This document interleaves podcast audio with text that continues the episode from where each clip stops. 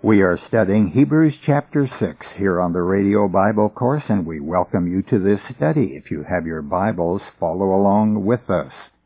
We've been discussing this very difficult passage that talks about people falling away and the inability to restore them back to repentance.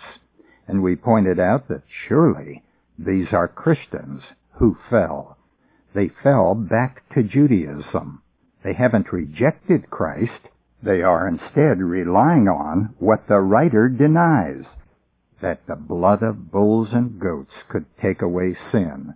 But he denies that the blood of bulls and goats can take away sins. And he has, in this book, exalted Jesus Christ above angels, above the high priest, above Moses, and above the Judaistic system. The problem with some of the Hebrew Christians was that they fell back to Judaism. Now in verses 7 through 12, the writer illustrates what is expected of believers. And he writes in verse 7, For land which has drunk the rain that often falls upon it and brings forth vegetation useful to those for whose sake it is being cultivated receives a blessing from God. But if it bears thorns and thistles, it is worthless and near to being cursed. Its end is to be burned. Here, in this agricultural setting, he is showing that you expect something from cultivated land, but if you don't get crops after cultivating land and planting seed, then you probably will get thorns and thistles. And, making an application, the writer gives us in verse 9 this statement. Though we speak thus, yet in your case, beloved, we feel sure of better things that belong to salvation. So his expectation of these Hebrews is that although they are looking back at values in the Judaistic system, and not trusting Christ fully as they were taught to do by the gospel, he expects better things. And he says that belong to salvation. Then he adds this, for God is not so unjust as to overlook your work and the love which you showed for his sake in serving the saints, as you still do. Now this confirms again that verses 4 through 6 is speaking of believers, and it supplements what is written in verse 9. Now here, in verse 10, he talks about the labor. God is not so unjust to overlook your labor or your work, and the love which you showed for his sake. I think that's a poor translation now in the Revised Standard Version, for the Greek doesn't say, the love which you showed for his sake, it says, the love which you showed to his name. Now they did service to God out of pure hearts. The New Testament church helped the poor. And remember how Paul was told by the apostles to remember the poor. Now consider this. How many Christians do you know who are laboring for Christ and have love in serving the saints? Not many. One of the greatest problems we face in the church is that people do not love. The new commandment is not being carried out. Jesus gave a new commandment to his disciples just before his crucifixion, and he said, A new commandment I give to you, that you love one another as I have loved you. By this shall all men know that you are my disciples, if you have love one for another. Now these Hebrew Christians were doing that, but they apparently had this weakness and thought that the Jewish law would help them also. But they were serving, and it says serving the saints. What's a saint? That's the New Testament word for believers. It emphasizes their separate status in the world from unbelievers. How did early Christians serve the saints? Well, one of the problems was that Christians were discriminated against. After all, living in the land of Israel, where there's one religion and it's the same as the government, what happens to a person when he leaves that religion and becomes a believer in Jesus Christ? He is not only persecuted, But there's an economic boycott against him. There was also a famine in the land, and the early Christians took up collections to help the poor. These Hebrew Christians must have been among those who helped the saints in those days. Now we read about those collections in the book of Acts and also Corinthians, and those collections were always taken for the poor, never for a preacher, never for a building or a program. The early Christian Jews, remember, were, were cut off from other Jews because they believed. And the ones who were living in Jerusalem were dependent upon help from believers elsewhere. And Paul was at the forefront of those collections. He never collected money for himself, but he sure was interested in collecting it for the poor saints.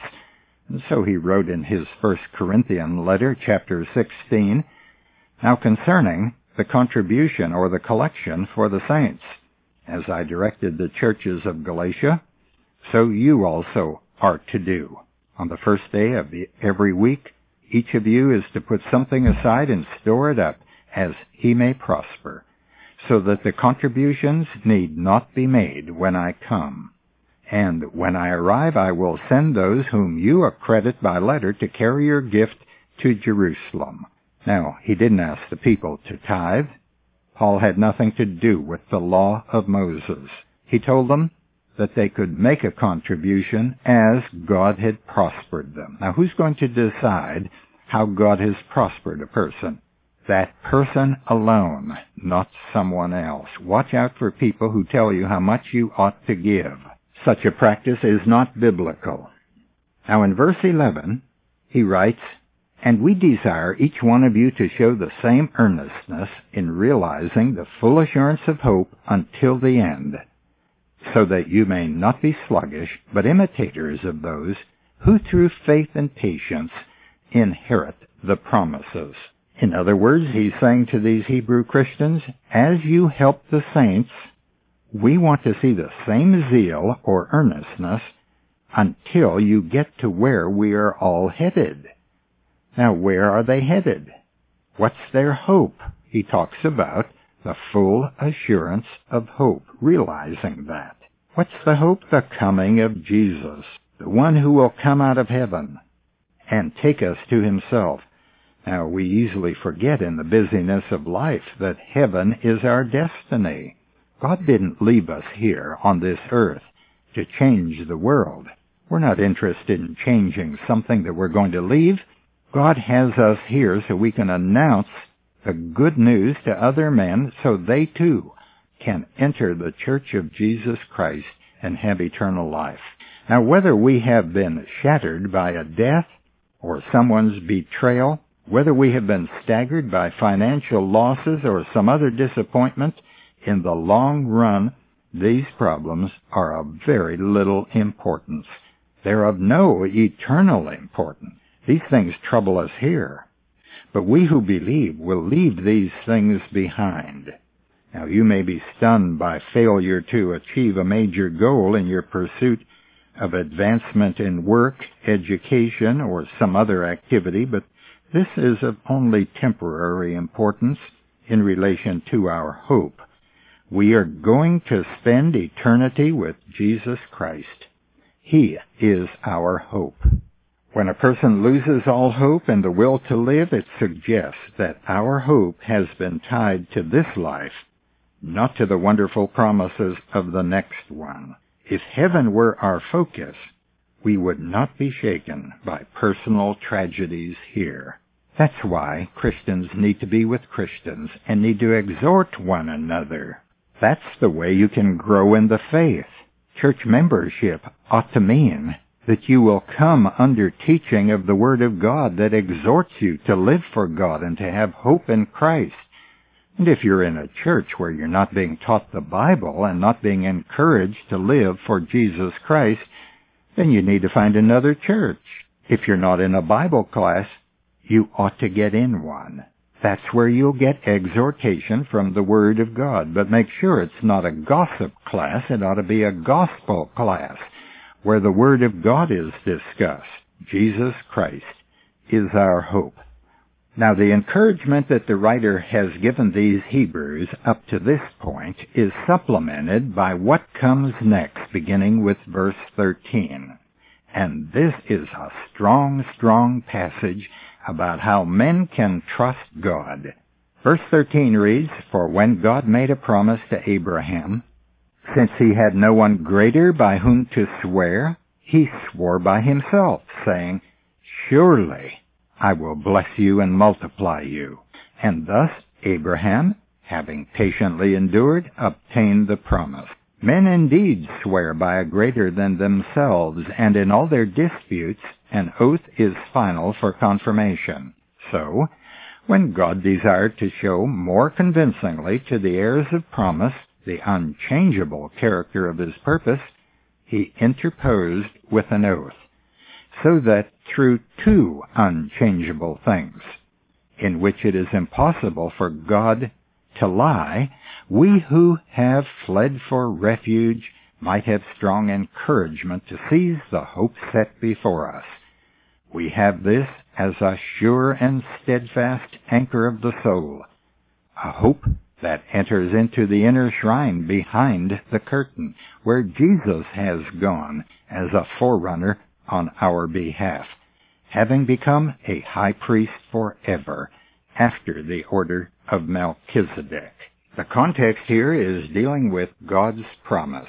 A promise is no better than the promiser.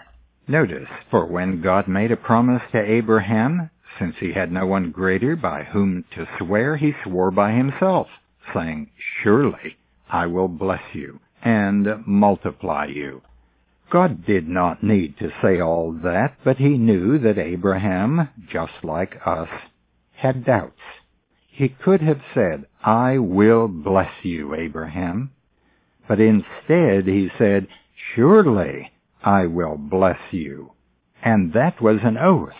And he took an oath on his own name. Why? To convince Abraham that he would do what he promised to do. So this section of Hebrews 6 dwells on the character of God. Can we believe God? Will He do what He promised to do? Well, we know God can. Most people will concur. They'll say, of course God can, but will He do what He promised?